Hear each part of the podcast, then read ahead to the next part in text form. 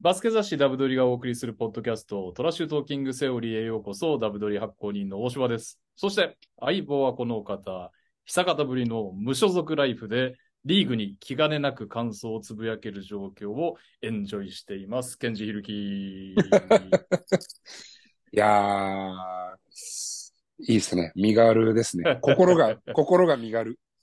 オーストラリアとフランスの試合が荒れてるのをそのまま荒れてると言っていいというね。そうですね。なんか、うーん、お、惜しい。いやいやいやいや、大丈夫です。朝ですからね。はい。いやー試合自体はすごいレベルが高くて、まあそのフランス対オーストラリア、有明アリーナですかね、見に行ったんですけど、はい。試合はすごくレベルが高かったし、もうこれぞ、ピュアバスケットボール最高峰だなと思わせるような内容ではあったんですけど、くしゃみが止まらない。いすえいいまえせん。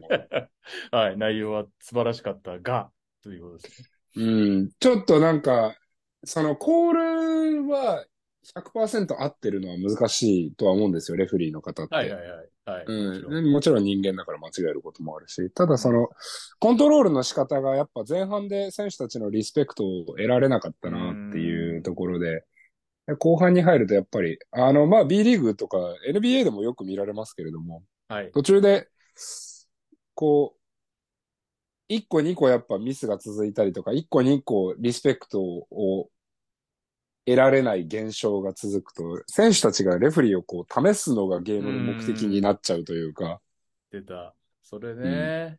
あの、観当客はねてつけのように。はい。まあ、選手の気持ちはわかるけど、観客からするとどっちもどっちのやつですね。審判もダメだし、 選手もふざけんなって、言ったりのあれね。うんで、まはあい特に親善試合っていうのもあって、テストマッチっていうのもあって、オーストラリアとフランスの選手がもう、揃いも揃って、レフェリーに方向が向いちゃったのがちょっと残念ではあったですよね。あーなるほどねうんそれよりもゲームには集中してほしかっはいたはいはいはいかなっていうのはあるけれど、まあ、うん。その選手たちも、やっぱその試合に対してこのクオリティでプレーしたいっていううん。自負とか、うん。彼らなりのプライドだったり考えっていうのがある中で、まあまあはいわからなくはないんだけれどもうなんというところで、ちょっとゲームのクオリティが一個落ちちゃったなというとなるほどねころは残念だったけれども、はい。本戦はしっかりとバチッとやってくれるでしょうということうで、ん選手もレフェリーも皆さんはい。ということで、ワールドカップ開幕ですよ、いよいよ。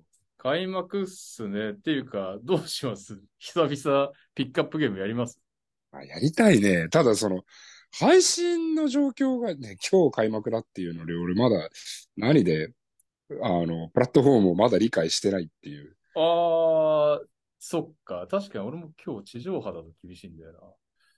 ダゾーンはやってんのかなえっとね、日本戦以外はとりあえずダゾーンで見るしかないな、みたいなツイートをさっき見ましたね。あ、じゃあ全然いいんじゃないですかはいはいはい。ダゾーンで見よう。じゃあ、問題ない。はい、解決した。よし、はい、じゃよっしゃよかったです。あ、はい。やりましょうか。 今日ワールドカップ。じゃあ、え、ち日本 戦まあ、日本戦になるのかな違うのでも大丈夫ですけど。でもアメリカが1次ラウンドね、そんないい組じゃなかったから。いやー、今日カナダ、フランスがあるんですよね。ああ、それはいいカードですね。シェイ、ギル、アン、アレクサンダーシェイ・ギルジャス・アレクサンダシェイ、ギルジャス、アレクサンダーか。ー。はいそうね、それ、うん、うん。なんか映っちゃった。今日のカード、それだな。まあ、日本戦か、カナダ、フランス戦か。うん。じゃあ、日本戦が盛り上がったら日本戦しますちょっと、ああ、そうしよっか。 3試合20点差以上ついちゃうような展開だったら、まあ報告だけして、フランス、カナダにしましょうか。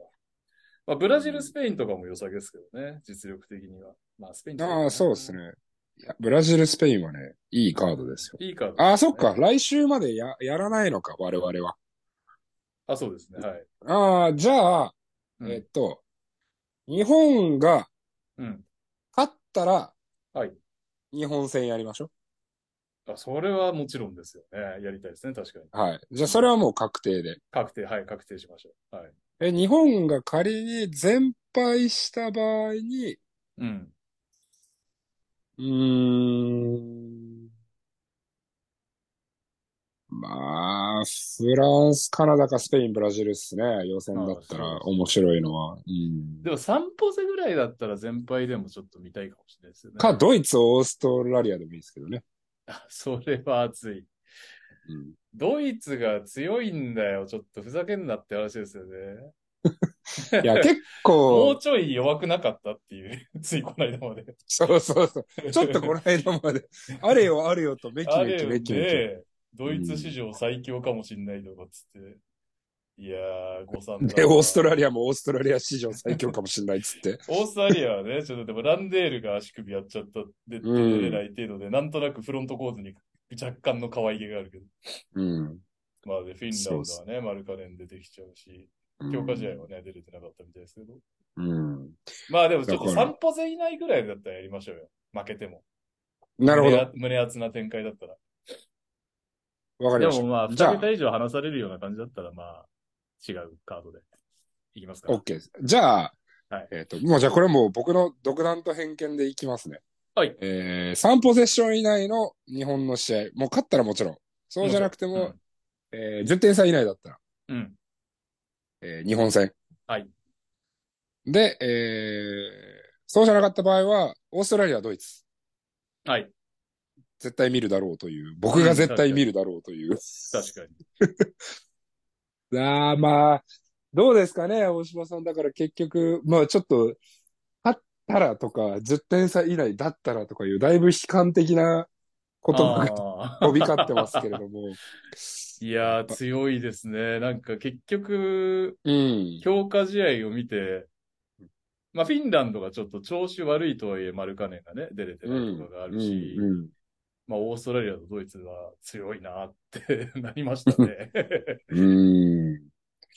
なかなか結構、あのーこういう、サッカーとかも割とそうだと思うんですけど、うんあの、やっぱ代表チームって一年中一緒にプレーしてるわけではないから、クラブとそうで違すって。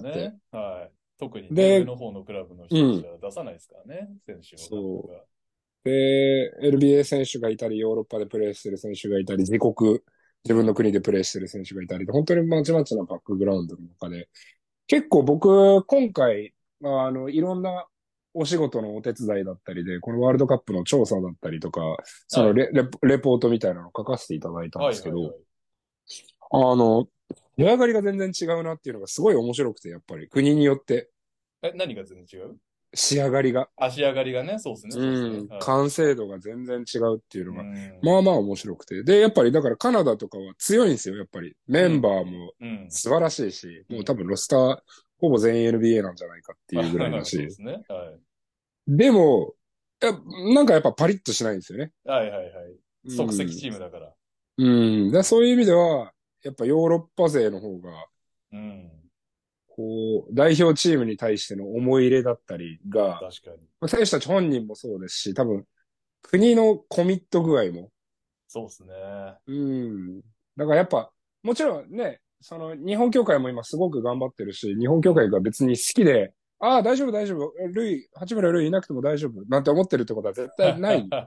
ないですね。ぜはい絶対。に契約ごととか交渉ごとは努力はしてるはずだとは思うんですよね。うんでも、、うんやっぱヨーロッパとか、まあ南米もそうですけど、の国々を見ていると、そこに対しての、じゃあ条件をどうやってクリアするであったりとかっていう、もうそもそもなんかその選手として彼らが育っていく過程で、うん代表チームとはこういうものです。代表の強化とはこういうものです。であったりとか、まあ代表で出てもらうために何をクリアしなきゃいけないかっていうのは、、んいろいろ、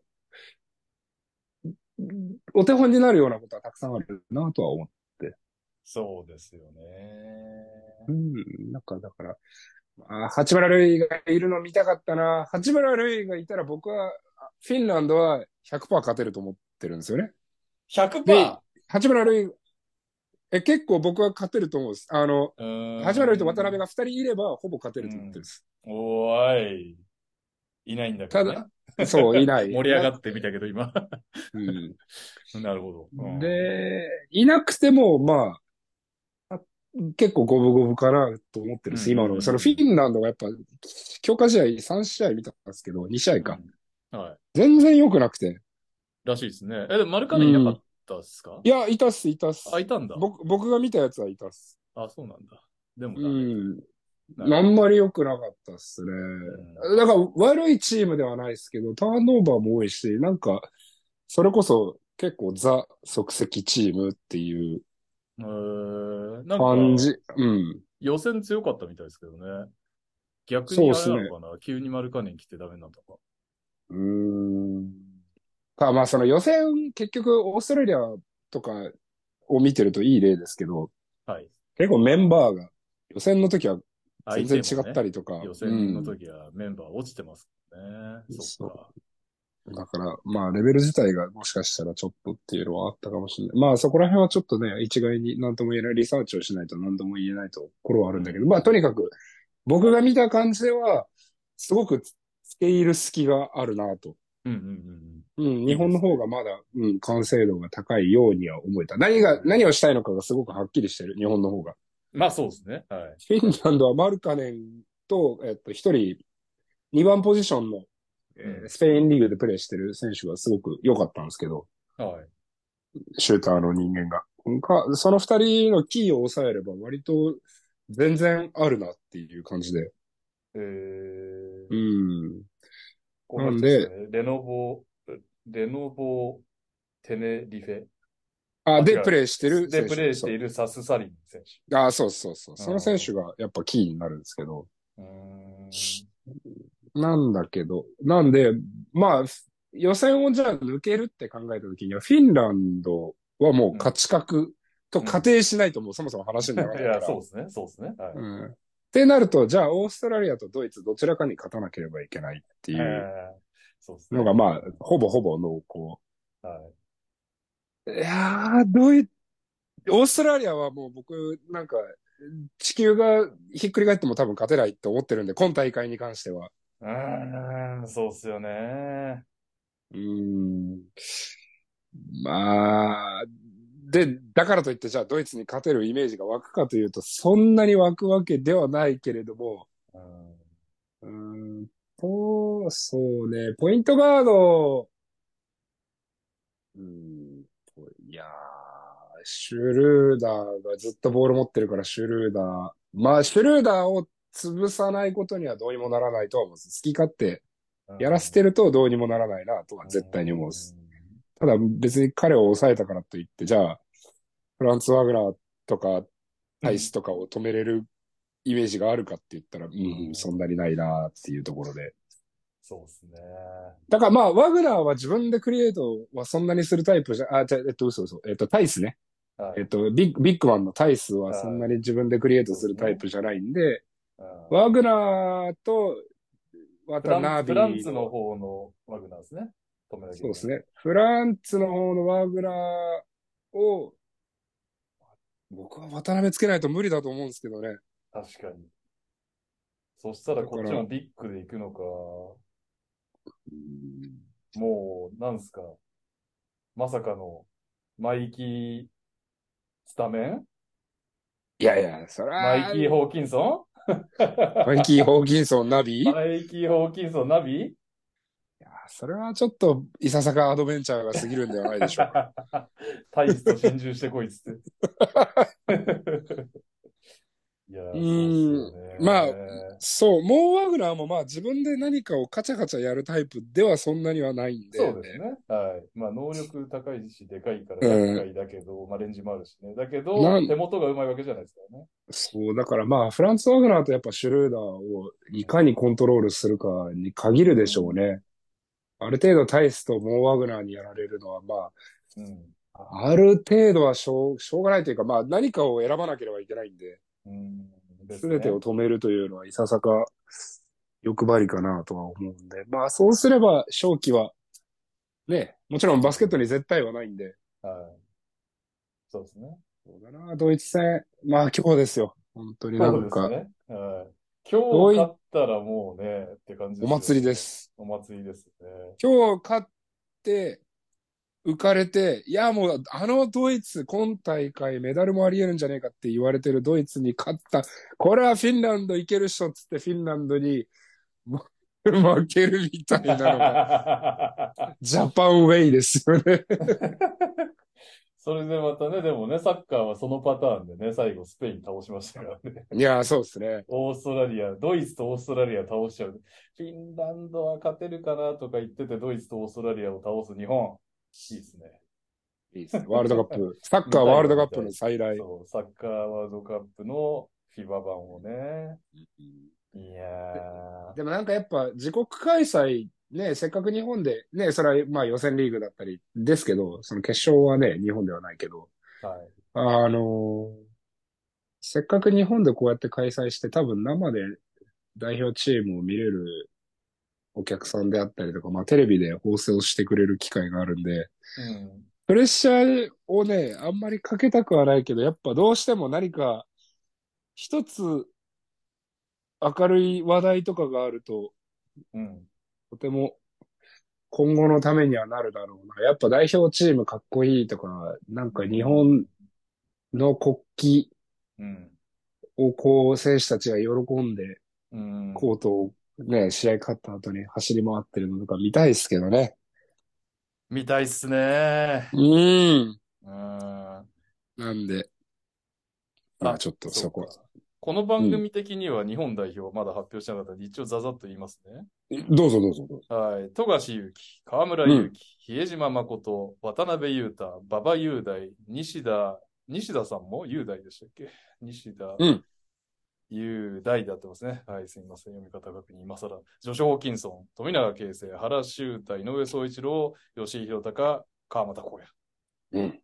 という陣容でございますね。スタメン予想はひるきさん的にはドイツ戦えーうーんなんか、河村くんの気がしますけど、僕は富樫の方が好きっすね。うんうんうん。うん。まあ、ただ、河村くんな気がしますね。河村、うん。河村、富永、馬場、渡辺、ジョシュじゃないでしょうかね。うん、そこは悩んでたみたいだけど、やっぱり馬場選手いきますか。うん。いや、僕の中では外すっていうのが、僕はないん、ない選択肢なんですけどね。ああ結の、構強化試合でスタメン落ちも経験してますね。まあ、そうですね実験そうですねという意味もあるかもしれないですけど。うん僕の中では、んないっすね。け、うん。じゃあ他に誰ってなるんで。まあ、3の能力が、そもそも身体能力がある人がほぼいないですからね。そうなんですよ馬場選手と、まあ、かろうじて吉井選手ってことになってくると思うんですけど。だから、吉井くんだとね、ほら、今度は、まあだから、オフェンスを、うん。あんまりこう、そこまで、彼にスペーシングだったりを取らせることを重きに置くのであれば、うんうんまあまあまあまあ、吉井くんでもいいけるんじゃないかなとは思うんですけど、うん。うん。まあ、それは全然ありですね。河村。はいあ、それは全然あり。これでうんはどうですか、河村、富永、比江島でサイズ下げちゃうっていう。もうテクに走る。うーん。河村くんと、比江島のなんか、組み合わせがあんまり僕は想像つかないでですね。すじゃあ、うん。富樫選手、比江島選手の方が。の方がまだ、う。うんん。なるほボールが1個しかないんで、ど。はい。うん。で河村くんは多分ボールを持たせないと、そんなに、こう、彼の、まあ、そういうことになっちゃいますよね。良さはっていうのはシュートが上手くなったとはいえ。そんなにうんう。ん。まあ、富樫選手はね、その点、うん。ボールがなくても、フリーにはさせておけないですからね、相手もね。そうですね。まあ、あとあれか、謎外の愛称で、 うん親しまれている原選手、原選手をフロントコートに置くというね。まあ一応技も原、うん、原選手は僕結構いろんなところでポイントになるんじゃないかなと思うんですけどね。特にドイツ戦とかは、うん、本当にじゃあ、シュルーダーにボールを持たせないとか、シュルーダーにフラストレーションを溜めさせるとか、うんそういったことをしないと僕はダメだろうなと思うんですよ。で、まあ、そうん。いのやそう方そう法が、イラつかせないとね。はい。うん。まあ、か、ボールを手放させるとうか、んそれで、その方法がきっと、ね、ピックアンドロールのところでの工夫だったり、あとはそもそもの高い強度、うん。うん、でのところであったりとか、あとは多分ゾーンもちょっといくらか使わなきゃいけないんじゃないかな、なんて予想してるんですけど、混ぜたうり。んうんうん。だからそれをしていく中で、まあずっとダブルチームとかずっとゾーンっていうのはなかなか現実的ではないだろうから、そうですね。僕は原選手みたいなタイプはすごくいいんじゃないかなと思う。んまあは、もちろんハマればっていうところ、彼がパフォーマンスをハイレベルでできるっていうところも含めてですけど。はいはいはい。うん。で、シュルーダーじゃない方のガードに、えー、河村選手なり、富樫選手なりを当てといてということですかね、その時間帯はそうですね。いやねー。え、でかいし、上、い、あの、ドイツはいいっすね。なんか、代表のプログラム、まあ結構長く一緒にプレーしてる選手、まあいますん。もんね。その、だから、ユーロで、えーっと、この間は銅メダルだったのかな確か。はいはいはいはい。うん。のメンバーとかがしっかり残ってるのもあるし、うん。多分、結構ね、世代がそんなに変わんないんですよね。うんあ、の、シュルーダーの一個下の世代が、うん、なるほワグナーとかあの辺があんまり変わんない選手もいるんで、ど。はい多分、その、アンダーカテゴリーの代表とかも一緒にやってる選手も多いだろうから、すごくやっぱ、あなるの、ほうん。なんていうんですかね。ケミストリーがいいというか。どうん。てか僕は感じましシた。ュルーダーってまだ29歳なんですね。 本当っすよね。ずっといる感じするけど。うん。本当っすよね。なんか、アトランタとか、そういねっ。たところを含めたら結構いるよなってイメージあるっすよね。ありますよね。一時期はトップになるかもぐらいの雰囲気が一瞬ありましたね。まあう今、ん競合でスタートですけど。いそうですね。やそうですね。ゆ優勝予想はどこですかーまあ結局アメリカですかね、予想しろと言われたら、あの、オッズがなければ。あの、ウィナー、ウィナーの優勝予想で 1. 点何倍とからしいんですよ。1.4とか。はいはいはい。うんまあ、だ、じゃあベットしないなっていうぐらいだけど、うん。ただ、そういうオッズなしだったら、まあ、今回のアメリカ強いんじゃないかな。い やメンツいいっすよね。うん。メンツいいし、なんかフィバ向きっすよね。ちゃんとこう、適当な、やりたいやつ集まれじゃない感じはすそうるっすよそね。うそうそうそうそうそう。ちゃん、しかも、あの、各ポジションちゃんとしてる。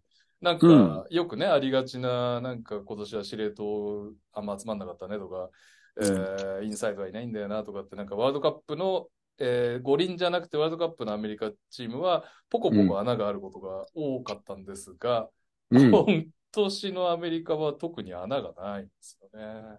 そうっすね。うん、強い、普通に。うん。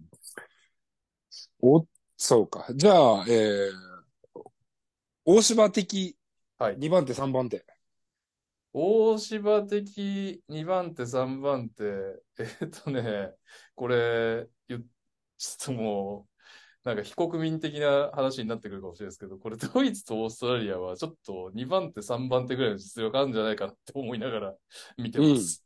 正あ直。僕も結構予想は、そうですね。僕のベスト4予想が、はえーっと、USA、い。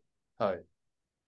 フランス、ドイツ、オーストラリアなんで。うーんで、その後にスペインとあ、ーえー、カナダが来てるんですよね。僕は。わかるー。 わかるー。うんですよね。いや、そんくらい強いっすよね、オーストラリアとドイツ。そうなんですよ。 そんぐらいいいんです よね、結い構いっ。すよね。なん、なんて組、組に入れられちゃったんだと思って。いや、開催国なんて資金面含めて大変なのよっていうね、FIBA さん何やってくれてんのよと。そうね。抽選ボックス細工しときなさいよっていう ね。本当 にね。いや、これがね、オリンピックみたいなもうドル箱イベントだったらまあどうでもいいでしょうけどね。 うん。 FIBA ワールドカップの開催地はなかなかの大変さですよっていうね。いや言ってやりたいですけどね、フィバの会長に。誰だか知らないけ ど。 まあ、お前が誰だよってなりますけどね。いやー、そうですね。なんで、まあ。ただまあ今回はあれですよね。ゆえーっと、予選リーグを勝ち上がると、今度は二次リーグに突入するんですよはい。二次ラウンドですね。はい。で、そう、二次ラウンド。だから、サッカーのワールドカップとは若干、あ、そうですね。方式が違う。はい。うん。っていうとこまろあ、で。そまあ、れそもの辺もね、ね正直別にそこからベスト16でトーナメントでもいいんじゃねって思っちゃいますけどね。まあ、ちょっ僕は結構そう思ってましたけどね。と、はい。いろいろ、はいね考えはあるんでしょうけど。じゃあちょっと僕らのトップ予想がもうワールドカップ言ってももう今日が、えーはい開幕なので、えーっはい。と、それぞれのうん。グループ A から、うんえー H までちょっと予選を抜けていく組を、うん。国々をはい。上げていきましょうよ。はい。はい。なんで、グーループ A が、えーイタリアンゴア、ラ、ドドミミニニカカ、。はい。うんフィリピン、イタリア。フィリピンうんそうはいはい。ごめんなさい。かぶりまくりで。いえいえいえ。はい。これはまあ、普通に考えたらイタリア、ドミニカだとは思うんですけど、フィリピンも別に侮れないよと。アンゴラはまあ、厳しいのかなどうなんですかこれはちょっと一個落ちる感じがしますね。この中だと、フィリピンもメンツ的にはもう一声って感じはそうありますけれども、自国開催というのがどうなるうか。ん。で、クラークソンがいて、うん。うただドミニカには、あのタウンズがいますからね。ん。いや、それよなっていうね。うん誰、誰が止めんのっていう感じで。まあ、だタウンズの場合は勝手にこけるときあるからな。うんまあ結構ね、タウンズちゃんとでもフィーバーになってましたよ。僕見まあ、しそたうけなんで。すね。どうんあまあ、で結も構そ、うめっちゃか無双した話は聞きましたけど、うん基本的にあの、タウンズの場合はファールで勝手にいなくなってくれる時があるので、それが、あ、フィリピン戦で起こっちゃうと、親っていうことがあるかもしれないですね。うん、なるほど。うんじゃあここは、イリタリア、ドミニカ、筆頭でワンチャンフィリピンっていうことでよろしいですか、だと思いますね。イタリアも全然いいチームだからな。あの、スターはいないんですよね、イタリアの場合。うん、今回は似ないですうね。ん、いないんだけど、割と結構、えーヨーロッパの中ではこのなんか3を打ってくるというシューティング系のチームで、伝統的にこう、ここ数年、キャラが立ってるというか、うん。いい感じですよね。うんはい。じゃあ続いてグループ B 行きましょうか。じゃあ、ひるきさん、読み上げお願いします。さっきかぶかぶりまくりだったん で。えーっと、こちらが南スーダン。はい。セルビア、うん。中国、うん。そしてプエルトリコ。まあ、これも普通に考えたらセルビア、プエルトリコなんですがっていう話ですね。んうん。なんですかまあだから、グループ A と全く配置が一緒ですよね。ヨーロッパ、はい。ヨーロッパ、カリブ、うんえーアジア、うんアフリカっていうう。ん。なんで日本はこんなえげつない組になったんだって、もうやっぱ も文句しか出てこないです、それ。いや、ほんとっすよね。ここに入ったらね、って感じっす よね。ワンチャン、ね。そうなんですよ。だからこここでも A でれも、いいけど。うん。グループ A とか B の、例えばこの中国とかプエルトリコのスロットとかに入ってれば、うん。まあもちろん中国もプエルトリコもね、うん強豪には変わらないですけど、じゃあ、いいやー、ちょっと無理っしょ、みたいにはないならない。ね ちちょっと期待感を持ってね、もっと見れますので。じゃあ、まあ、ここの予想をいかに。いや、やっぱりセルビア、プエルトリコなんだけど、中国はカイル・アンダーソうん。スパーズにいたね。今はどこだか。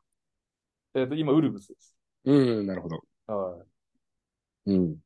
まあそうなんで、す彼はやっぱり、ちょっと一段階レベル上げるでしょうね、中国の。あうんうんうんの、割と影響を、な、これといって、うん。めちゃ点取るとか、そういうことはないんだけど、んあの、すごくゲームへのいろんなとこへの影響力がでかいんですよね。うんうんうん。パスもできるし、ディフェンスもできるし。うん。だからいたら厄介な、なんか変な話、真逆ですよね。クラークソンはもう明らかにスコアリングしてくるからうざいっていうタイプですよね、うんフィリピンの。うん。うん。そうですね。逆にカイル・アンダーソンはそういうわけでもないんだけど、めちゃくちゃゲーム全体に対する影響力が強いという。うん。うん。そうですね。いで、やプエルトリコが、まあ、例年ほどのうん。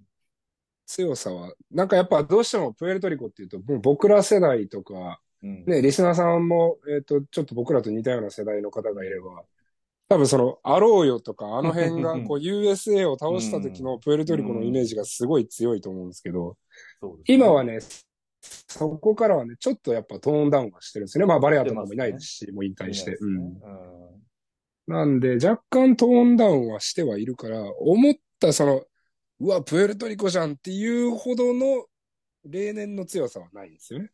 いやーなんで結構僕、中国あると思いますよ、ここ。嫌だな。アジア一位中国で渡辺引退みたいな ね。うわいや、まあでもちょっとそれはもう、いや、なんかね、はい。いや、渡辺くんがそれをこう、この間声明を出したじゃないですか。もう僕は辞めるつもりで今は回い。はい。臨みますみたいな。はい。え、そそんなこと言わないでよと思って。 いや、俺も思ってますよ。もうあ、あなたがいてくれなきゃ、なんかこう、心の拠り所がないよって思いながら。そういや、だから本人の覚悟は結構、しかし今回のワールドカップのこの組み合わせようと 思いながら。そうそうそうそうそう。いや、これがね、アジア大会でもうなんか、アジアカップ自国開催うん。とか、うん。だったらね、うん、いや、もう、もうそれはもう大したもんだ。よし、勝ってこいって思いますけど。うん。ね、今回は。はい、ということで、じゃあグループ B は、セルビア、じゃあ、セルビア中国にしておきます僕はセルビア、中うん国、ちょっと、まあ、期待も含めて、はい。うんそうしましょうと、まあ、中国勝っちゃダメなんですけどね、僕ら的勝っちゃにダは。メだそうなんだけど、まあまあまあまあ、うん、そうですね。逆転あるかもしれないですね。はい。サウススーダンはちょっと今、え、いいんですけど、結構いい、トランジションバスケットもすごくいいし、うん。ただ、まあ、まだ、まだちょっと勝つのは早いんじゃないかななんて思いますよね。そうですね。はい、じゃあグループ C に行きましょう。うん。 USA、これ面白いですね。うんえーヨルダン、うん。ギリシャ、うん。ニュージーランド。うん。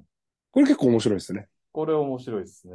これ何が面白いって、ギリシャがメンツ全然いないんですよ。そうなんですよね。だからニュージーランドとヨルダンワンチャンあるんですよね。うん。まあ、それでもギリシャかなとは思うけど、うんうんうんうんあの、ただ、ヤニスもいます、カレイテスいます、スロースタスいませんみたいな状態のギリシャだったら、もう、アメリカ、ギリシャ以外ないから、うんそう考えると、ニュージー、ヨルダンはワンチャンあって面白いグループかなと。うん。まあ、アメリカはもう全勝するよ、これ。さすがいに、や多分。さすがにね。うん。うん。まあ、ここでこけてるようだと、だから予選リーグでなんか一個変に落としてるようん。うだったりすると、あ、うんこれはうん。オーストラリア、フランス、ドイツ、うんス。ペインあたりがざわざわしてきますよね、結構ね。うん。はい。この相手に落としちゃいかんですね、さすがに。うんうんというところで、まあ、ニュージーランドもまあ、日本ね、あうの、ん一個勝ちましたけれども、2試合目は結構大敗したりとかして、で、その後の、えっと、チャレンジマッチみたいなのも結構良かったんですよね。ニュージーランドは、だからその、オーストラリアほどのタレントはいないんだけど、まあフィジカルで速くてっていう意味では、なんか、あの、国内のオーストラリア NBL、ニュージーランド NBL の選手で固まってるのが、まあ、こと以外ですけど、いい感じですよね。その、まとまりがあるというか、スタイルが似てて、速くて強くてスリー打ちますみたいな。そううですね。。うん。 あと、荒い、ニュージーランド。ラグビーの国ですからね。ニュージーランドはマジで結構プレーが荒いっすう ね。ん。それは僕は、親善試合何個か見て思いましたね。荒いのも大歓迎って感じですもんね、ニュージーの人たちは。 まあ、そう、なんかあんま気にしてないっすよね。はい。ヤンの顔だっつうね。うんだからヨルダンも普通に考えたら、こんなかったら弱いんだけど、うん。これ結局ホーリス・ジェファーソンって帰化したんかなあのね、7月に急にホーリス・ジェファーソうン帰化しますみたいな話になってて、うんうんうん。ちょっとそれが完全に通ったかどうかはちょっと私の手元資料にはないんですが、通ってれば、まあやっぱり急に強くはなりますわな。このフィバのロスターで行くと、うん。えー、フィバのロスターには入ってます。うん。なるほど。うん。で、あとなんかう、んイブラヒムとかいうやつが結構 。すごいんですよねとかいうやつ。 全然ちゃんともう本当ハイライトレベルでしか終えてないんですけど、えーっと、この予選で、アジア予選で、アシスト7.3っていうね。ポイントガードの選手ですよね。手。はい。フレデ鬼ィ・イイブラヒム。そうです。鬼の数字を叩き出してるん で。で、インサイドもごついし、うまいわけじゃないけど、ごついんですよね、インサイドはね。まあ、サイズはありますからね、2メートあルります12。ね。ううん。はい。 2 2メートル10舐められない。うん。はうん。い。かなと。はい。うん。で、どうしますえー、ここは、まあでも、US ギリシャでしょうね。さすがに。うん。いないとはいえ、いろいろ。そうですね。まあギリシャ言っても結構やっぱ国としてバスケットにすごく力を入れてるんで。はうんうん、で、コーチがすごく、あの、チェスカとか、い。うん。えーで、采配を振るってて、今は、えっとね、どっか違うところにいるんだけれども、ずもうずっとユーロリーグでコーチをしてるうん。有名な監督さんがいるんですよ。はい。なんでまあ、なかなかそんな大崩れはしないだろうとは思ってはいるんで。う。なるほどね。はい。わかりました。はい。 D ですね。グループ D は、エジプト、メキシコ、んモンテネグロ、リトアニア。これはね、またあれなんですよね。まあ普通に考えたらリトアニア、モンテネグロなんですけど、うリ。トアニアが結構負傷者が出ちゃっていないんですよね、うんメンツが。うんサボニスを筆頭に。そうでで、すただね。まあ、バランチナスがいるから大崩れはしなそうだけども、ハンドラーがそんないないサボニスいないがどこまで響くかってことですよね。だからこれ下手したらモンテネグロ1位で抜けてくるまであるっすね。ありますね。モンテネグロは、それこそこの間の2019ですかワールドカップは、ん。えうん。ー日本と最下位争いみたいなね、ぐらいのレベルだったんですが、うん。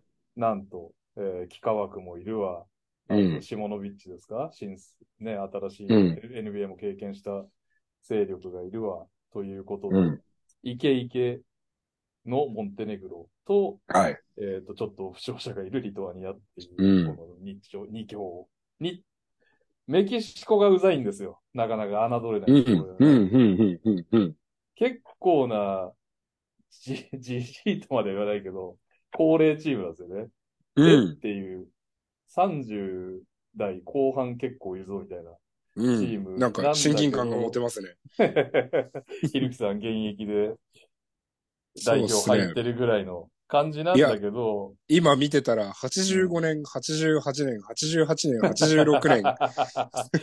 同世代じゃんっつって。うん。まあなんだけど、そういうベテランチームだけになんかアシストターンオーバーとかがアメリカ予選で一番いいとか、そんな感じじゃなかった。アメリカとかブラジルよりもアシストターンオーバーいいみたいななる感じだほどっ。たんで、結構なんかまあ舐めてると食われるよっていう感じのチームではあるんですよね。メキシコなるほど。はい。スリーもうまい。うん。うんサイズもありますね。610、2人、611、1人、67。うん、全然悪くないですね。68。ううんん、そうですね。確かメキシコ人小さいイメージだけど。そう。なんか、うん、カンポスのイメージしかないから。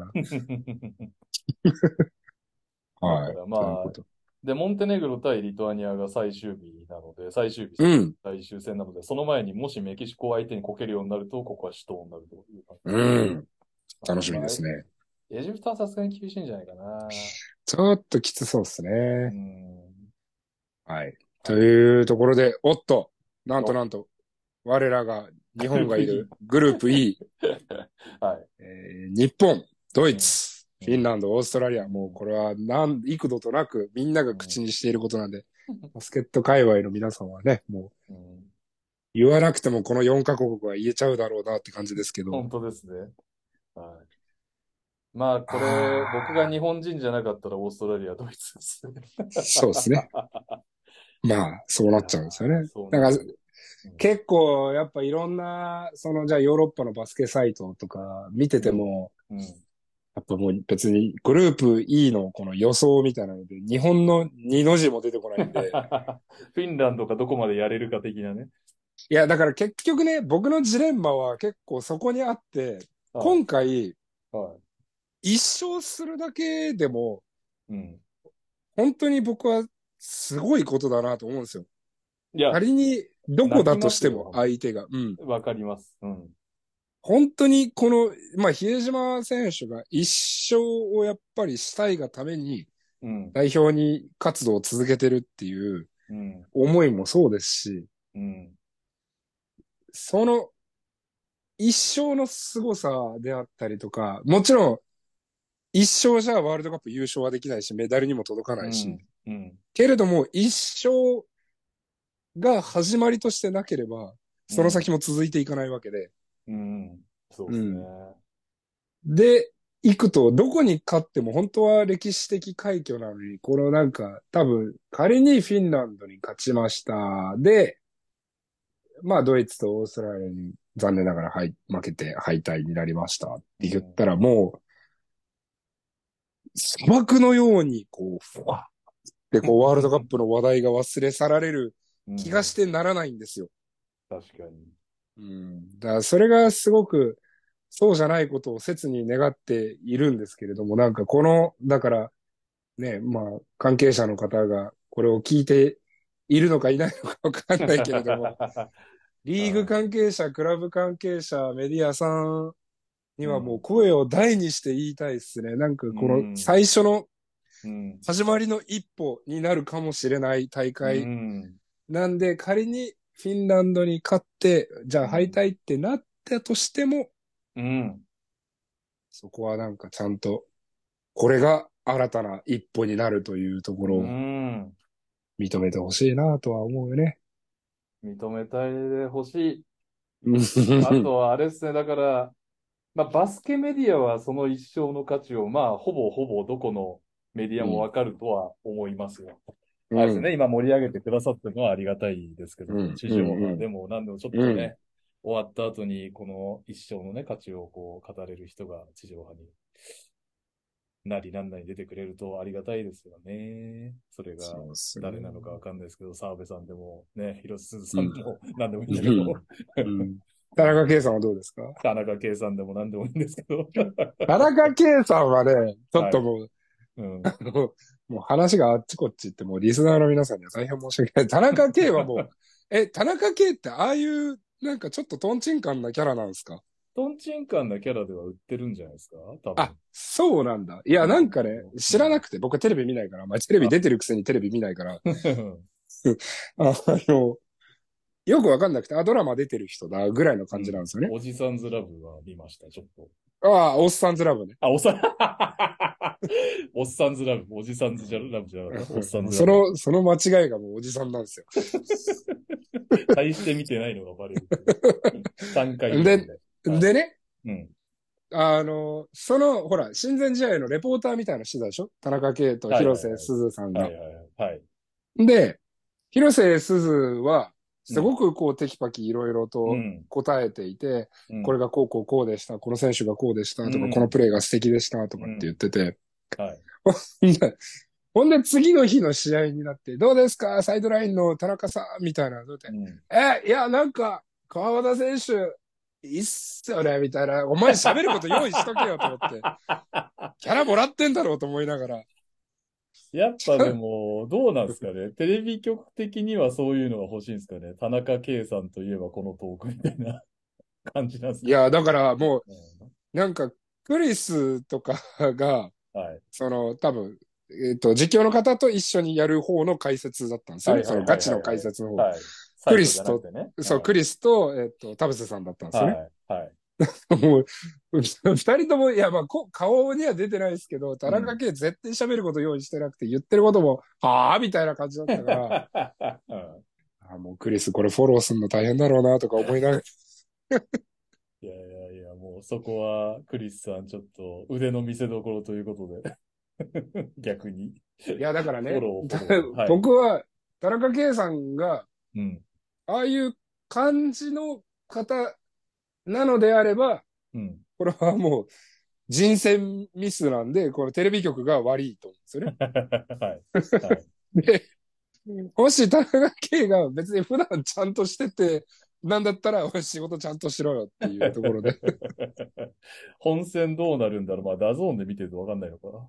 まあこれで本戦でテキパキ喋っててもどうせ僕は怒るんでしょうけど。 またお前からっつって。そう。ちゃんとやれよ、つって。はい。まあ、なんで、ちょっと、祈るのみですね。そう。うんだからまあ、こういうことですね、要は。グループ E に関しては、おそらくオーストラリア、ドイツが硬いだろうけれども、もし仮うにんフィンランドを日本が倒すようなことがあれば、それはもう歴史的一生なんだよというのをもう、うん声を大にして言いたいという。そうです。はい。わかりままあ、した。で、予選抜けてくる目があるんだったら、もう今日うん、今日です。あもう今日今日勝つのが勝、う確んか。にだから多分、あの、ホーバスさんも、うん。初戦が大事、初戦が大事ってもうこれ1ヶ月以上前からずっと言ってるのは、はい。多分、彼も似たような思いを持ってるんじゃないかなとは思ってる。あやっぱその、そうだねうんドイツには、うん本当に美、かすかに勝つ可能性があるんじゃないかっていうところ。オーストラリアは、ただね、オーストラリアはすごいターンオーバーが多いんですよね、これね。お、スケイルスキが、あるうん。だから結構、この間のまあ、フランス戦だけじゃなくて、はい。彼らが自国で行ってた、えーっと、試合も結構ターンオーバーが連発してて、はいはいはいはい。なんかそこはやっぱり、まあ、ターンオーバーイコールね、我々ボールになるということなので、はい。えーで、日本は多分、攻撃回数がもう喉から手が出るほど欲しいと思うので、はいはいはい。うん。な富永君であったりとか、あの、ショットアテンプトを増やさなきゃいけないと思うんで、はい。まあ、そういった意味ではオーストラリアがね、う本ん当にターンオーバーを20個とかするようになるんであれ ば。 20。うん。いや、でも結構、それぐらいのレベルではしてくるんですよ。なるほどね。うん。だからフランスとかも、はいあ。のー正直この間のフランス、オーストラリア戦は最終的にね、オーストラリア勝ちましたけれども、はいそのはいフランスが結構、あの、ヤブセレと、えーっと、フォルニエが当たってたんですよ。うん。よ、良かったんですよ、結構。はいまあ、特にフォルニエとかもアンストッパブルになっちゃって、途中から。はいはいはい。なんだけど、それがなければ、普通に結構20点差ぐらいでオーストラリアが勝っててもおかしくないうん感じだったんですよね。なるほど。本当に結構、あの、ターンオーバーが多くて。うん。なんか、だからその、フォルニエが当たってたのもそうだけれども、結局あの試合がすごい競っちゃったのって、オーストラリアがもうしょうもねえとこでポコポコポコポコパスミスしててっていうのが、んなるほ多どく。て、それが他の試合でもかなり見られるんで、そういった光景が。なるほどね。うん。で、ドイツはそんなにターンオーバーが多くないんですよ。うん。まあ、その特に質の悪いターンオーバーが。はい。うん。なんで、ドイツの方が、タレントは一個オーストラリアよりも若干落ちるかなとか、ディフェンスの強度はオーストラリアの方が上手だなとは思うけど、はい。硬いはドイツの方が硬い感じはするっす。ケミストリーもいいし。ああ、なるほどね。うん。そっか。だから、オーストラリアがターンオーバーとかをするようであると、日本にもこう目が出てくるかな、なんていう期待なをる込めて、ほはい。ど。 はい。いいでとすいねうことで、次のグループ行きましょうか。はい。グループえ F ーグループ F、えールカ・ドンチッチ率いるスロベニア、うん。えーカポベルデ、うん。えージョージア。うん。日本の人はグルジアって読むのかなわかんないけど。いや、ジョージアに変わりましたね。あ、本当ですか。ジョージア。で、えーベネズエラですね。ここ入りたかった。ここ入りたかったっ すね。こんなんす。一強じゃん。そう。まあ、ジョージア悪くないですけどね。うん。ジョージア悪くないですけど、まあ、でも、言うて、その上の方のクラブで、じゃあ中堅どころの、えーっと、うんヨーロッパ勢、まあ、スペイン、イタリア、フランスとかもみんな、誰しも知る競合って感じですけど、リトアニアとかも。うんまあ、今年はちょっと微妙ですけど、はい。あの、ギリシャとかもね。ただまあ、その一個下のグループが多分、えー、例えばジョージアとか、モンテネグロとか、うん。えーそういったところにはなるんですよね。そうですね。うん。ただまあ、その中堅どこ、あ、まあ、あとラトビアとか、うん。その中堅どこ、まあ、フィンランドもそうですね。ね。うんこのなんか中堅、きょいわゆるヨーロッパ強豪国ではないヨーロッパの国、うん。うんんの中では結構、ジョージアはそんなに今回素晴らしいっていうほど、うん。いや、素晴らしいっていう感じではないなっていあ、う。感じではない。はい。うん、モンテネグロとかの方が良さげなイメージはある。うん。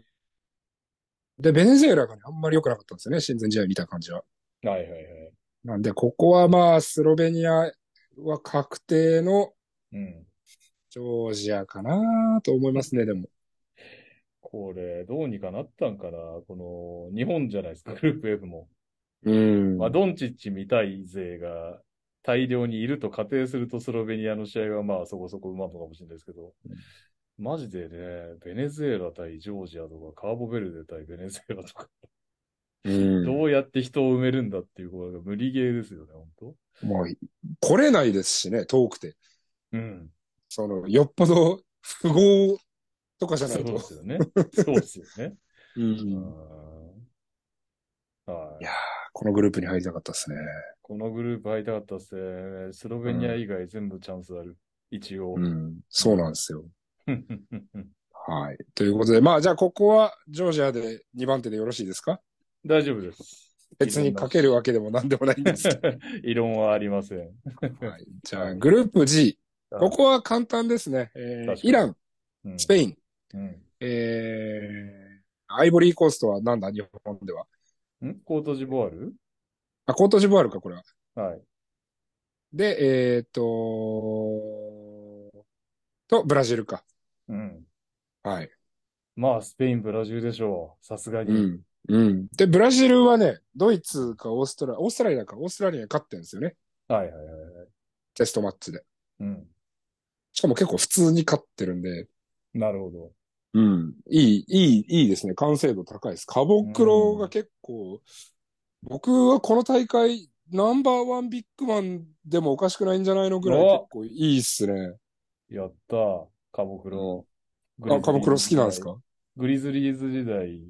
僕らあなるほが、うん。あの、渡辺裕太選手の取材行った時にカボクロ選手が 2way で契約してて、うんうんうん。で、結。構活躍してて、で、僕ブラジル住んでたんで、ちょっとあそうっすよねポルトガル語で話しかけて、ノリで売られてないから、わざわざ作ったんですよ。スイングマンジャージをカボクロの。で、本人にかはいは買いったよとかつって見せたらサインくれて。うんうん。 以来お、一応、俺多分ね、グリズリーズのカボクロのジャージにサインもらったのって、世界で一人だけなんじゃないかなと いう。おーすげえ。 感じがありますけどね。はい。カモクロいいやつでした。いいやつでしたしねあ。ーまだその時まだね、ちょっと若かったですけどね。ああ、なるほど4ね。年前だ、5年前ぐらいかいや、カモクロとか僕結構狙い目だと思うんですけどね。日本な。噂ありに。ましたもんね。アルバイあ、トあったんですかあ、噂、あえっと、だからアルミホイル君が噂してました。そうなんですよ、ね。いやアルバ、ルクカモクロ日本とかめっちゃ合うと思うんですけどね。ですよね。うーん。なかなか戻れなかったな、NBA は。結構サマーリーグレベルだと活躍したりするんですけどね。うーん。なるほどやっぱでりす熱いね。ですね。うん。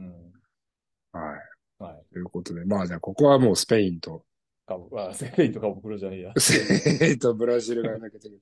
はい。あの ー、エルナンゴメス兄弟と、うん。まあ、セルジオ・リュルかな。みんなが好きなのは。うん。うんリュルとか、まあ若い子だったら、えーこの、コアンヌ・ヌネスとかは、うんえっと、すごい今ね、新、 19歳。 うん。この子はね、今、次のスペインの司法って言われてますなねる。ほどあと、ルディ・フェルナンデスはまだプレイしてますね。ルディ・フェルナンデスね、NBA 的にはもはや懐かしいし、38歳って書いてありますうね。んあと、イーサイドのこのガルーバがいいんですよね。僕は結構好きなんですよね。うんガレーバ残ったんですか、結局。ロスターには入ってますね、でも。うん。なるほうど。ん。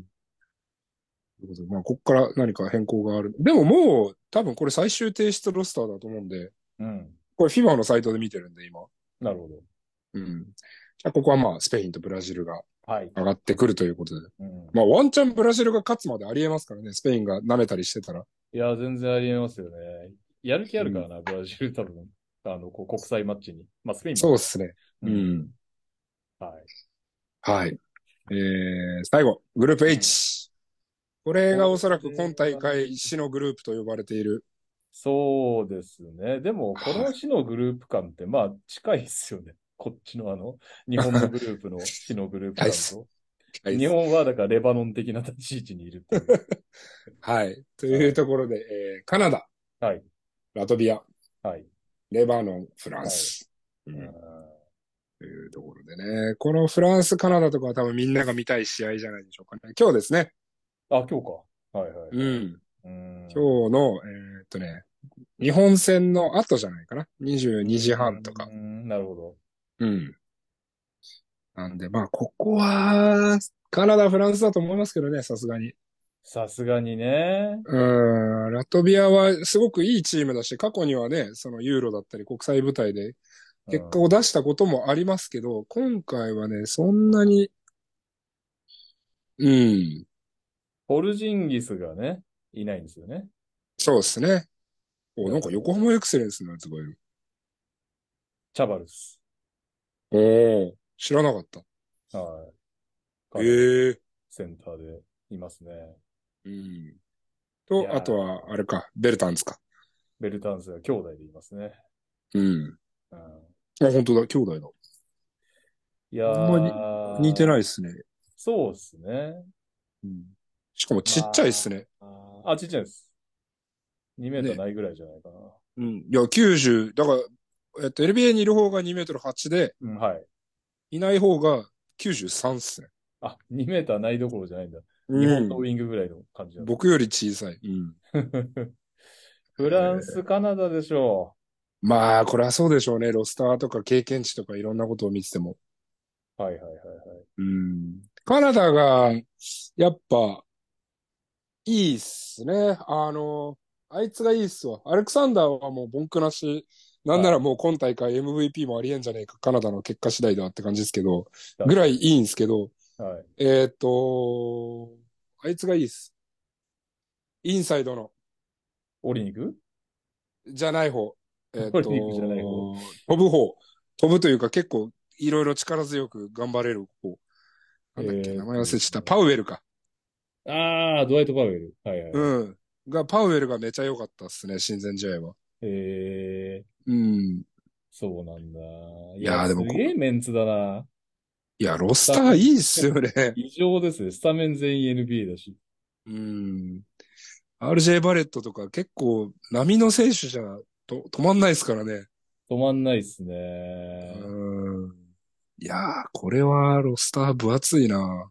ディロン・ブルックスもフィバ3だったら入んじゃないですかつういん。いや、悪くないですよ。しかもディロン NBA ディロン・ブルックスやっぱ、はいディフェンスが結構、彼、6-6あるんで、はい。やっぱ嫌がるっすね。いろんな選手あが。ーカードぶつけていきますし ね。だからみんなね、あの、プレイオフの印象が強すぎて、な んか、ざ雑魚キャラみたいになってますけど、チンピラ的なね。そうそう、普通に選手としては別に悪い選手じゃないですからね。そうですね。もうついに20億円プレイヤーになりましたよね。ああ、そんないい契約取ったんですね。あー。いやーバレット・ブルックス、いかついな。肉弾戦、すごいっすね。うん。ギルジャス・アレクサンダーとオリニクが異常にうまい系で、パウエル、バうんレット・ブルックスはね、肉弾系で。フィジカルでガチガチいく系 ガのチ。ガチいけるっていう。バランスもいいですね。そうですね。うんいやーこれは楽しみですね。ただまあやっぱ、アメリカと一緒でなんか、カナダも、この、フィバーに、なんか、どこまでこう、代表チームを突き詰めてくるかみたいなところは、やっぱり、なんていうんですかね。うん。フィバーのバスケットボールってすごくこう、チームカラーがもう定着してる国が僕は強いと思うんですよ。はい。ね、セルビアだったらそのセルビアのカラー、スペインだったらスペインのカラー、イタリアだったらイタリア。で、言うてブラジルとかアルゼンチンも自分たちのカラーであったりとか、そのあまりこう、代表活動とかメンバーがそんなにブレないっていうのがあるじゃないですか。そうですね。僕はそれが結構強みだと思ってるんですよね、彼らうの。ん。うん。だって言うてイタリアなんてもう20年ぐらい前からイタリアってどんなチームって聞いたらみんな大体スリーポイントってパッと思い浮かぶじゃないですあか。うん。で、それがあるけど、やっぱ、アメリカとかカナダって、その選手のタレントがむちゃくちゃ豊富だけど、ーはい。どの選手が来るかどうかがわかんない。そうですね。はうん。っていうところでいくと、僕も親善試合とか見て、いや、まあ、負けましたし、えっと、うん。負けてるし、バスケットもなんか、あ、まだ噛み合ってねえな、とか思うんですけど、うん。結構理不尽なまでに、アレクサンダーと RJ バレットが点数取ってくるんで、はいはいはいはい。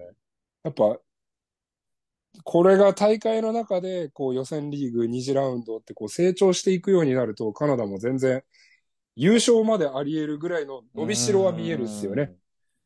試合を、だから予選が、だから、まあ、ラトビアさえ、うんラトビアでしたっけうん。えーと、ここの、だから予選でこけないで、ここが予選がね、練習のように、うん。こう、ちゃんと、やりこなせれば、ちょっと、一試合ごとに、こう、ケミストリーができてきて、みたいなうん。感じになるかもしれないですよね。そうですね。だから、ラトビアに予選で負ける可能性もはらんでるし、はいはいはいはい。優勝候補にもなり得るっていう、なんかすごいびっくり箱のような、う僕ん。はいははいはい。今大会を見てますね、カナダのことはう。ん。まあ、フランスはもうこれ予選抜けないということはないでしょう、さすがに。でしょうね、さすがにうね。ん。仮にカナダ負けても、ラトビア、レバノン相手に落とすのは想像つかないですね。まあ、そうですね。フランスうん取りこぼしなさそうですよね。これだけ同じメンバーでずっとやって。まうあ、しん。かもね、多分、みんなパリ五輪でやめるでしょうからね。 やめるって。ああ、そうでしょつうけね。ちゃそうこまで、人うん。デコーロ、デコーロとかフォルニエとか結構いい。バトゥーム、デコーロバル、バトゥームあたりは多分パリ五輪うん終わりでしょうからね。そうですね。はい。うん。うんまあ、本人たちもなんかワールドカップよりも、うんパリ五輪、パリ五輪ってインタビューとかで言ってるの は、いや、まあ、そりゃそうだわなって感じですよね。うん彼ら。の立場になってみれば。うんはい。はい、ということすでご。いいいっすね。ワールドカップ特集っていう感じの、うん。今回、TTT。いや、僕はね、めっちゃもう、ワールドカップ楽しみで楽しみでしょうがなかったんで。おーいいっすね。いや、やっぱ FIBA のバスケ、面白いんですよね。なお、なんか、なんて言うんですかね。まあ、えっと、正直だから、アメリカチームは、うわ、ディフェンス半端ねえ、みたいな感じにはなるんですけど、なんかその、うん国と国とのプライドだったりとか、あとはその、ヨーロッパとか南米の国は、ナショナルチーム結構応援するんで、うんうんうん。はい。その辺が結構ね、なんかあの、プライドを、文字通り本当になんかその言葉、字面だけじゃなくて、本当に、プライドをこう魂全体で表現してる感じがすごい好きで、フィーバーバスケットの。はいはいはいはいはい。うん。ちょっと楽しみですね。だからまあ、ちょっとアジア勢もやっぱ、ねえフィリピ結ン、日局、本、中中国国。か、可能性が一番あるのは。あとフィリピンもあるっすね。あフィリピンも全然あり得ると思うっすね。ーうん。フィリピンはこれインサイドが誰なんだえビービ、あれじゃないですか。海ば藻とかいいんじゃないですああ、カイソットいるでしょうね。か。うんうんキーファー・ラベナ、ジョーダン・クラークストン、えー、あとみんなが知ってそうなのは、カイソッラモト、ス。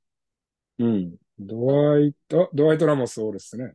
いますよね。はああ、ビッグマンの、あいつがいねえのか。ブラッチがいないのか。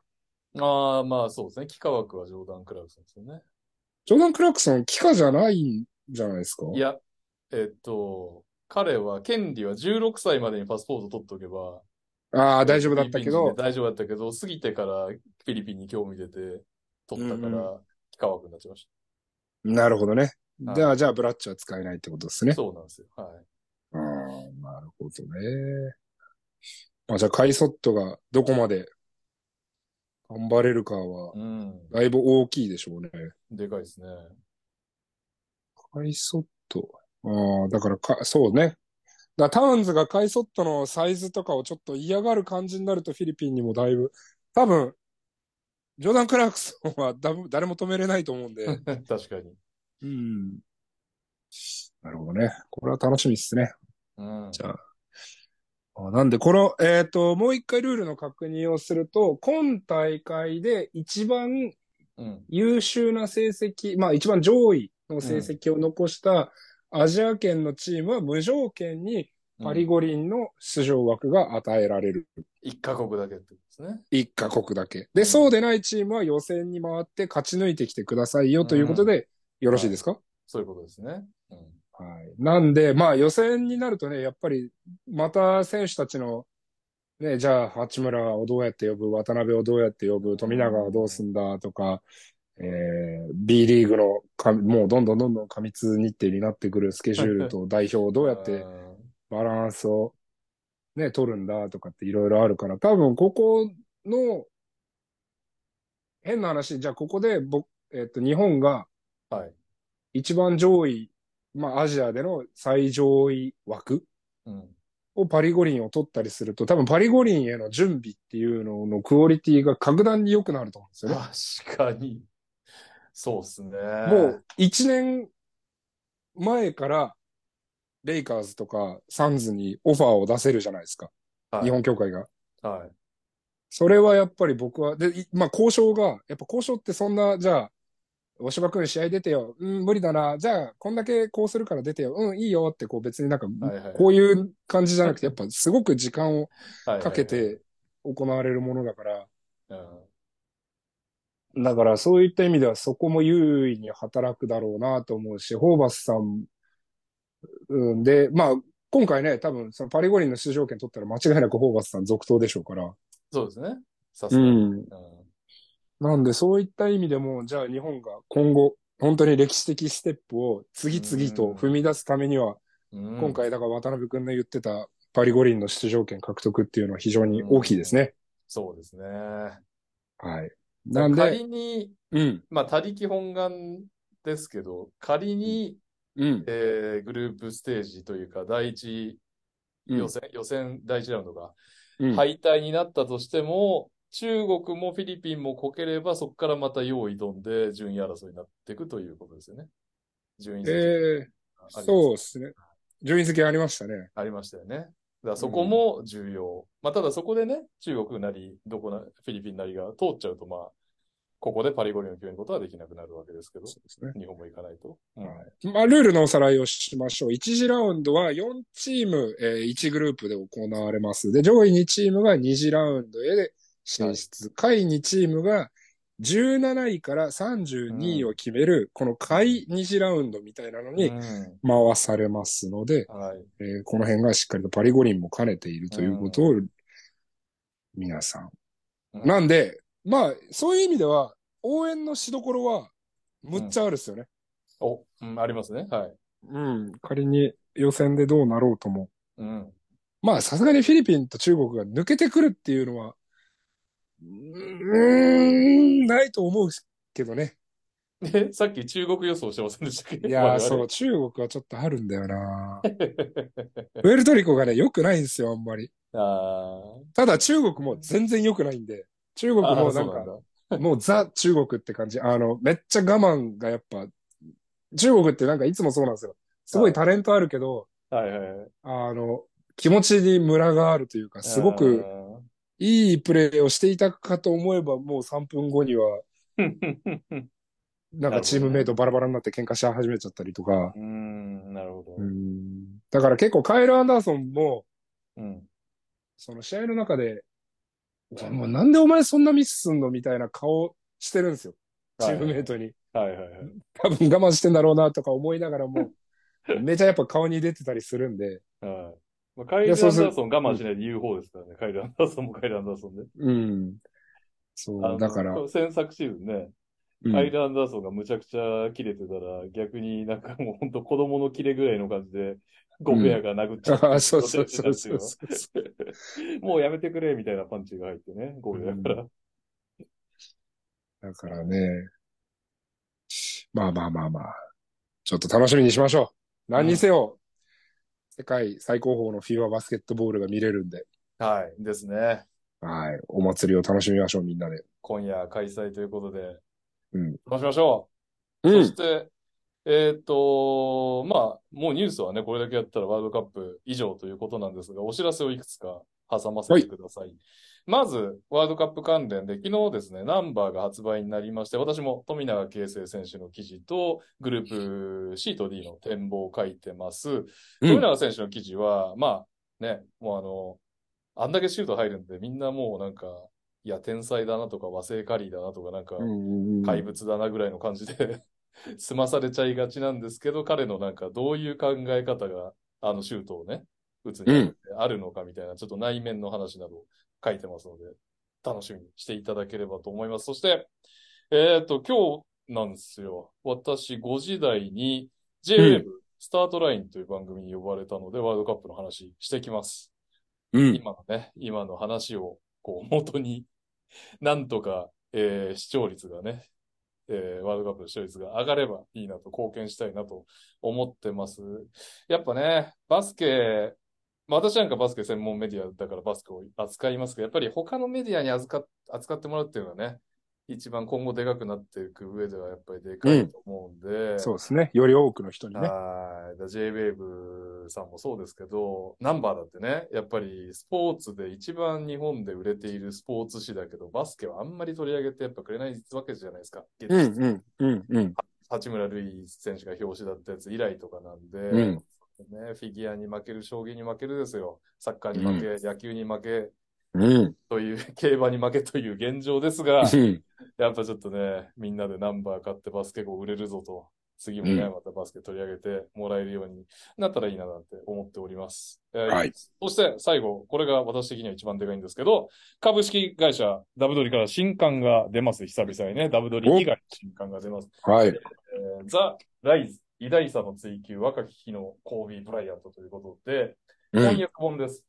うん。えーコービー・ブライアントのね、あんまりこう今までストーリーになってなかった、えーフィラデルフィア時代、高校時代の話をね、うん。うん。えー描いた作品になっていて、まあ結構ね、コービーといえばまあ、最後の方はもう、なんかアンチからもリスペクトを受けてましたけど、うん若い頃はまあヘイターも多い、ファンも多い、ヘイターも多いと。うん。感じの選手で、まあ、それも言うの、ね、すごく態度がそんなやつなのとかあったりとか、逆にうね、さ晩年の方は、いや、なんて、あいつスーパースターになってもハードワーカーなんだ、すげえな、みたいなリスペクトをね、う取っん。たりと、まあ、そういう、こう、相反する二面性のある選手でしたけど、そういう個性がね、すでにフィラデルフィア時代から垣間見えるというね、原点をたどれる作品になってます。えー翻訳は、流美里さん、ツイッターで投げさんでやってますけど、うん。えー大西レオ君とともにですね、あの、うんヤニスの本を、ヤニスの評伝を共同翻訳してくれた方が、LA 在住のレイカーズファンということで、今う回、んコビー・ブライアントを単独で訳してくれました。そして、カバーは、おなじみ、トミさんがデザインしてくれてますんで、ちょっと、原書の雰囲気とだいぶカバーも違いますんで、見比べていただけると、そこもね、楽しみにしていただけると嬉しいです。そして、うん。えー昨日がね、情報解禁したんですが、なぜかというと、8月24日、8番と24番はコービーの、えー背番号ということで、うん。えーコービー・ブライアントの日、8月24日に、このザ・ライズの発表をしたんですが、それに合わせて、えー、ダブドリの YouTube バスケットボールダイナーの方に、えーコービー・ブライアントの元チームメイト、ライアン・ケリー選手をお呼びして、いろいろお話を聞くという企画を昨日ライブでやってますので、ぜひぜひそちらも楽しみにしていただければ、なんかおっしゃいましたけど、えーうんしていただければと思います。ということで、はえー長くなりましたが、投稿をさらっといきますか大丈夫ですかお時間の方。はい、大丈夫です。はい。えー皆さんにね、いつも、ツイッターじゃない、X の方で、トラッシュトーキングセオリーのハッシュタグで、えー投稿いただいてます。読み上げましょう。ゆうさん。う駆。け込み投稿です。世間はワールドカップの話題で持ちきりですが、それを打ち消すようなひるきさんが B リーグで経験した、今だから言える 面白い話や噂があれば教えてください。ワールドカップを打ち消すような話は僕は持ってないですね。 まあ、なんでしょうね。うん、えー、コービー・ブライアントの親父のジョー・ブライアントが、うん、あのーオリモはあと少し身長が高かったら NBA でプレーできたって言ったぐらいですかね。えー、そうなんだ。 まあ、リップサービスかどうか は知らないですけど。 まあ、ジョー・ブライアントさんの話もめっちゃ出てきますね。ちなみに、ザうライズん、なるほどね。はい。コービーとまたキャラが違うジョーさんのね、そうですね。面白さも出てるんで、ぜひぜひという感じです。はい。はい。理由さん。代表に、代表戦に関して質問です。大会本番前の強化試合はどれぐらい手の内を隠すのが効果的だと思いますか実戦で試したいという思いもあると思うのですが、今回の日本のように格格上との対戦の時は何か秘策を取っておく方がいいのでしょうかああ、沖縄行きたかったなあということなんですが、うん。まあ、ある程度はあるでしょ と思うんですけど。ある程度はあるね。まあ特に、うん。た、違う大陸うん。のスカウティングは多分相当しづらいと思うんで、はいはいはいはい。うん。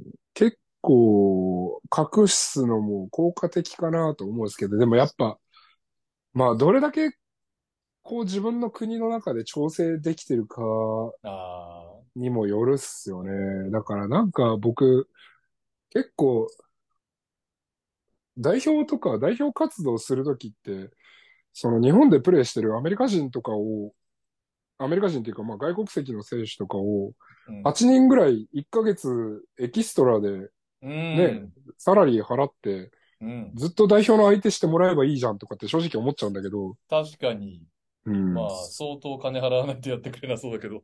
でも別に言うて、はい。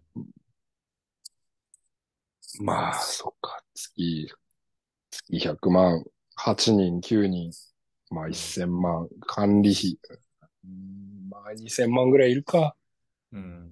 1ヶ月のために2000万か。まあ、なかなか。だけど、まあでも、しかもまあでも変な話代表は、代表は金出てないっていう対 して、この矛盾を抱えながら。 そう、そうね、そうね。まあ、それ、あまあ、それは無理だろうな。絶対選手が、じゃあ俺によこせよってなるもん なな。りますよね。どう考えても。 うんそうね。はい。はい。いや、まあ効果的だとは思いますよ。特にディフェンスとかはきっと、何かしら、もうちょっと面白いことやってくれんじゃないかなとは思うんですけど、なるほどね。ううんん、なんかがっぷり四つ、がっぷり四つはさすがに厳しいかなとは思ってるんで、そうですよね。挑戦する側ですからね、こちらうね。ん。はい、と思い特まにす。あの、ワールドカップと東京五輪が割とイメージですけど、ラマスさんが割とうん。この親善試合にいい感じに仕上げて、そのまんまのことを本番でうんやあったそうですね結果、読まれてやられるっていう、この2大会続けて、そんなごめんなさいね、そういうイメージを私は持ってて、そうです逆ねに、えっと、ホーバスさんの方は、あまり見せてないのではないかと思われるような試合も結構ああるかな。うまあ、ん。ちょっとそこら辺楽しみかなとは思っております。はい。はい。えーっと、続きまして、ハッチさん。昨うん日 NHK のサラメシという番組で、加藤隆樹レフェリーが、試合の日の昼はいつもコンビニのクリームパスタ、炭水化物は 100g まで同じものを食べてパフォーマンスにムラがないように心がけているとのこと。ストイックな姿に感心しきり、ほんの少しですが普段の姿が垣間見えてよかったですよ。うん。すげえなあ審判も。うん。うんあ、この間ね、はい。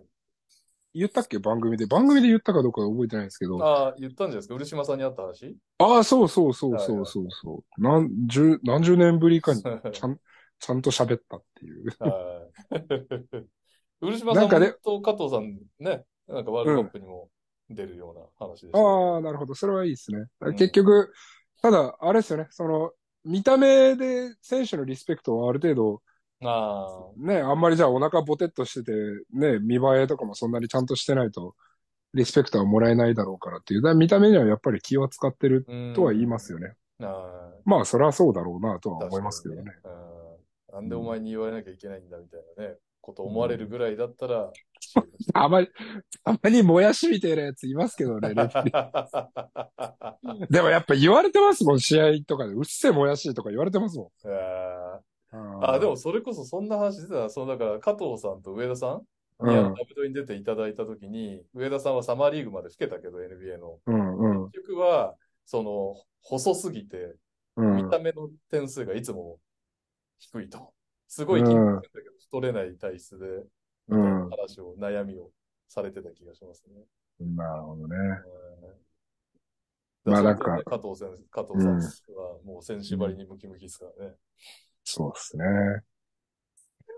あ、なんか、いやー、日本でマイク度アップしてほしいっすよね。超楽しそうだな。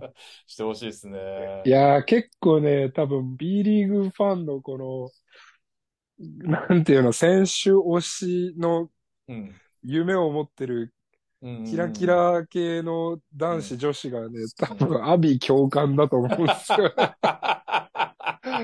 んな普段性格いい選手がこんなに口悪いのみたいな。いや、そこも胸キュンかもしんないですよ。ああ、オンコートではこんなに戦ってるのね、つって。知らんけど。 前のめりだなギャップ理論発動するかもしれないから。はい。じゃあ次行きましょう。大大輝さん、お二人とも毎回配信ありがとうございます。質問ですが、現在 B リーグでプレーしている日本人ピックマンで、NBA とまではいかなくても、ユーロリーグや NBL なんかで通用しそうな選手を挙げるとしたら誰でしょうか代表期間になり、川又選手の活躍が話題になっているので質問してみました。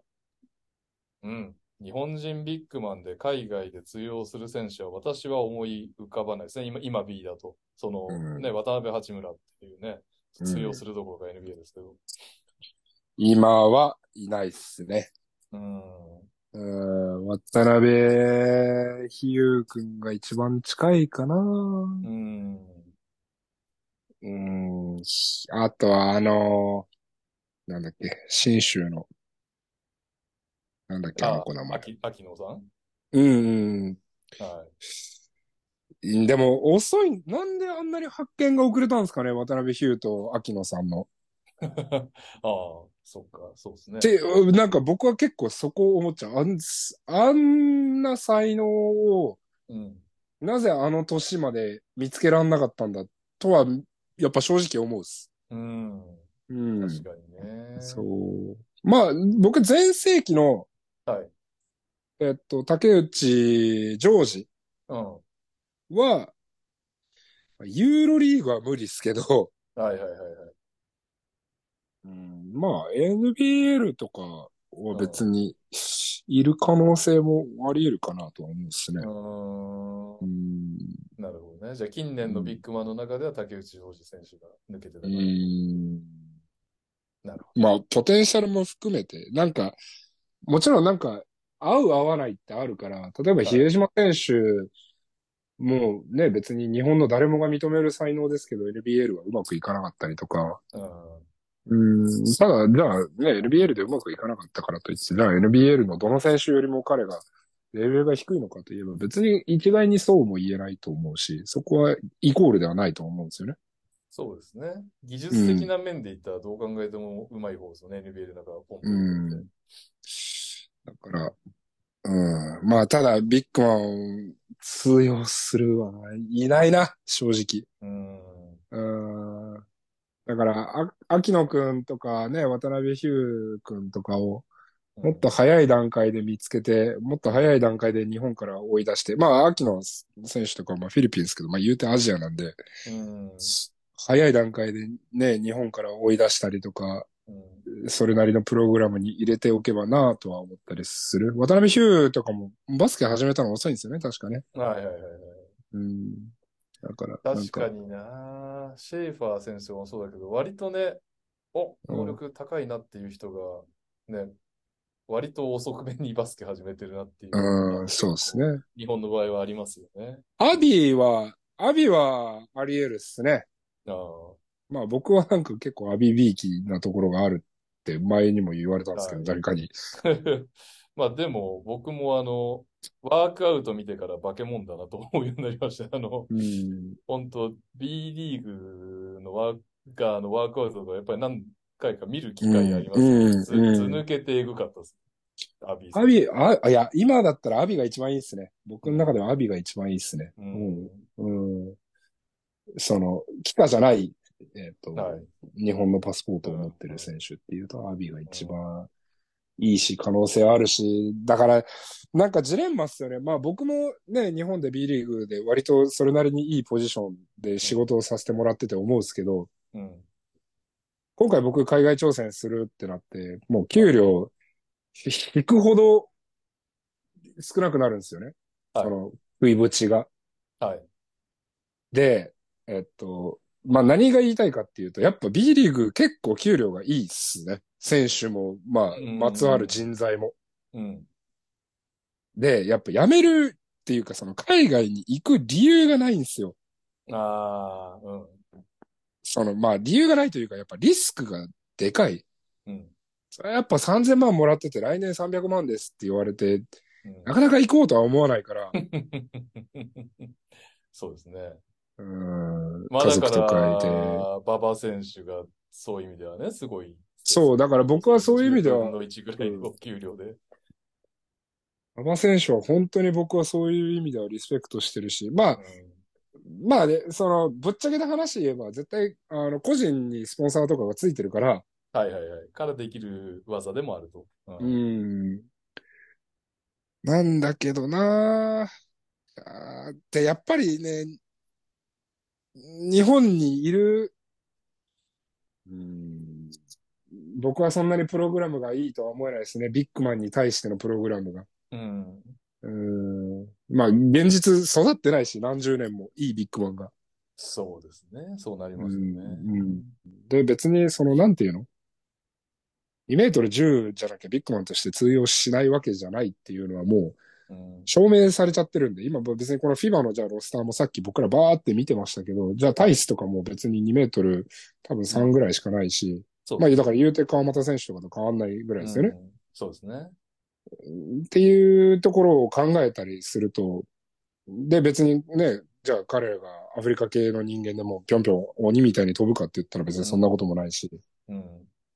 ただなんかそのスタンダード、じゃあ例えばもうアメリカ、僕もアメリカの大学行ってましたし、アメリカでマイナーリーグにプレーしてましたし、うんあれだけど、やっぱリングの近くにいるんだったらダンクするの当たり前うん。がもう中学校ぐらいからうん根付いてると、やっうぱん自分のトレーニングの仕方だったりとか、自分のプレーのクオリティもずっといや変わってくるし、うん。うん。だから多分なんか日本人がシュート上手いのとかは割とスタンダードとしてあったりして、うん。それが、アメリカとか、まあヨーロッパとかだと、じゃあビッグマンとはみたいな。日本だったら、まあじゃあシュシュートを打つ選手は、まあこんぐらい入んなきゃダメだよねっていうのは、うんね、ある程度共通概念としてあるかもしれないけど、うん。うん、なんかビッグマンのその共通っていうか、なんかそのスタンダードがやっぱ低すぎる。教える側の。うん。うん、だし、その比べる比較対象とかも、じゃあ、川又選手が、じゃあ中学校、高校で見つけて、いやいや、もうレイアップは全部ダンクいけと。リングの周りは全部ダンクいけと。うんみたいなこととかを言ってはみたものの、じゃあ、えーでも、隣の高校のやつ、みんなゴールしたレイアップやけど、みたいな話になるじゃないですか。そうですね。はうん。だから、そこはね、なんかなかなか、まあ、指導する側も難しいとは思うんですけど、まあ、やっぱ日本にずっといるのはなんだかなとは思っちゃいますね、僕は。い。うん。ビッグマンは特でに。すね。はい。はい。はい。ありがとうございます。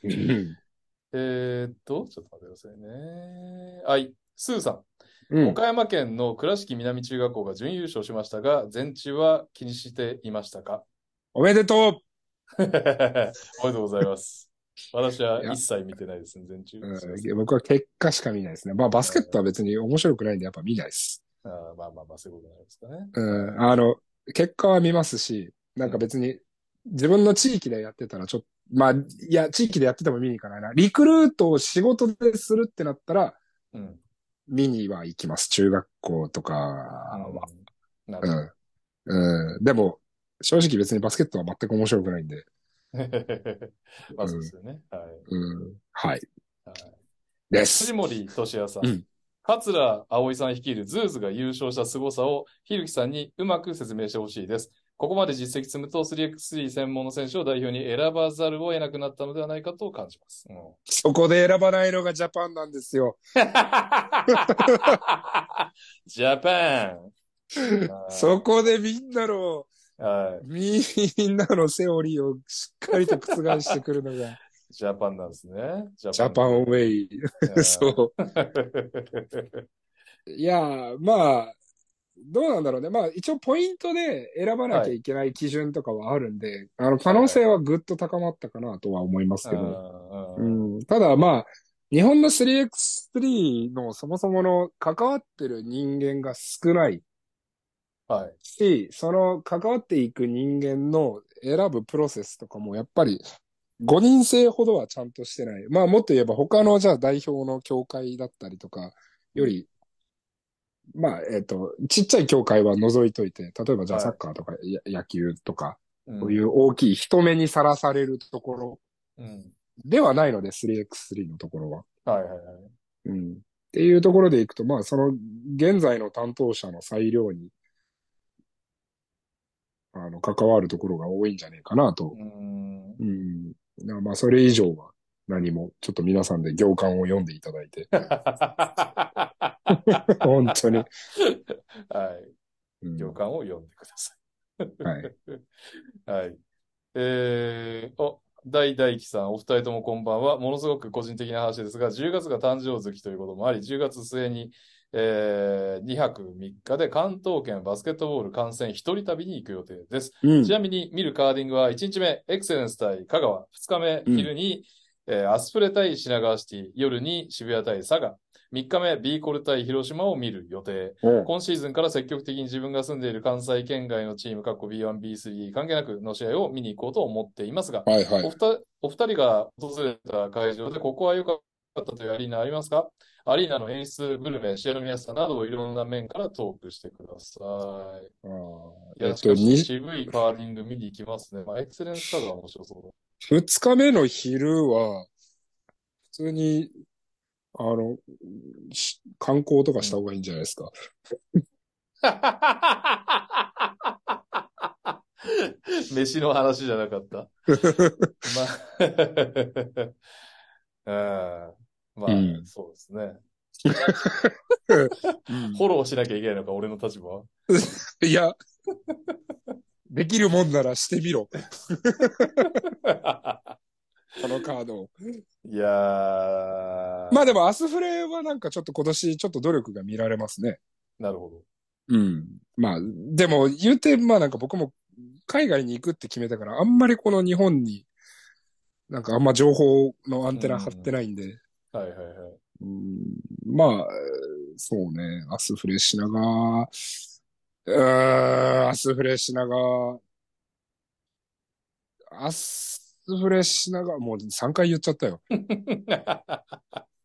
いや、僕とかは行く意味あるんですけど、あの、なんでかっていうと、アスフレ品川とかにいる選手は、 うん。こう、あまり契約条件が良くなかったりするけれども、いい選手はやっぱりいるんで、はい。うん。だからそういった意味では、こう、じ次の年に向けてとか、うん。は全然ありなんですけど、はいはい。プライベートではいかんな、これは俺は。うーん。うーん。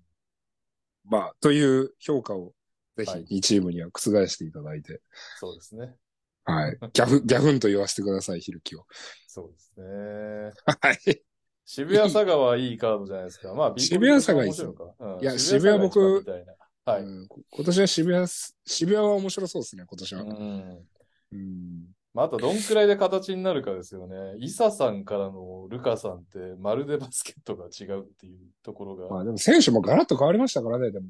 そうですね。一から作っていく中で、どこらぐらいでその、ある程度の完成を見るかっていう。まあ、もちろんね、昨日、ライアン・ケリー選手は、頑張ってプレーシーズンで仕上げたいみたいな話を、ダイナでしてましたけど、うん。まあ、実際にはそう簡単にいかないんじゃないかという気もしますからね。うんう、んアリーナ、どこが良かった沖縄アリーナ。ああ、生きてー、行ったことないんだよな。うん。いいっすねあれは行ったんすかオープンハウスは行ったんすかオープンハウスも完成前しか行ってないです。あなるほオ どー。プンハウスも行きたいな。今行きたいところはオープンハウスだな、私は。うん。うん。まあでもなんか、新しいアリーナ系でそんなにめちゃくちゃ評判悪いっていうのはあんま聞かないですよね。大体何かしら見どこうろん。があるというか。うん。佐賀もね、素晴らしかったし。おー、いいうんで。すね。佐賀のアリーナも素晴らしかっうん。た。はい。はい。えー、続きまして、はい、鈴木ちゃん帽子買ってくれてありがとうございます。うんありがとうございますありがとうございます。えっと、ちょっと遅れてますからね、皆さん、あの、この間も言いましたけど、ようやくひるきさんからサインをもらって、ことに成功しましたんで、少し遅れてます。ひるきがコロナになったからってやつですね。そういうやつですね。はい。 はい。はい。えー、ということで、以上ですかね。はい。結構喋りましたね。喋、りましたね。僕、今週そんな話題なくて1時間ぐらいで終わるかなと思っていましたが、ところがどっこい、2時間近くの配信になりましたが、まあ、何せね、はいワールドカップ当日です、開幕当日ですから、うん。うん、盛り上がっていきましょう。はい。はい。ということで、えーこのようにね、えー聞いてくださってる皆様、ご意見、ご感想、ツイッターで、ツイッターじゃない、X で、ハッシュタグ、トラッシュトーキングセオリーと書いてくださると、我々が拾ってトーク広げますので、ぜひぜひ、えートークテーマ、質問などなど、えー書き込んでポストね、していただければと思います。というわけで、えーひるきさん、今週もありがとうございました。ありがとうございました。えー聞いてくださった皆さんもありがとうございます。また来週も聞いてくださいね。バイバイ。バイバイ。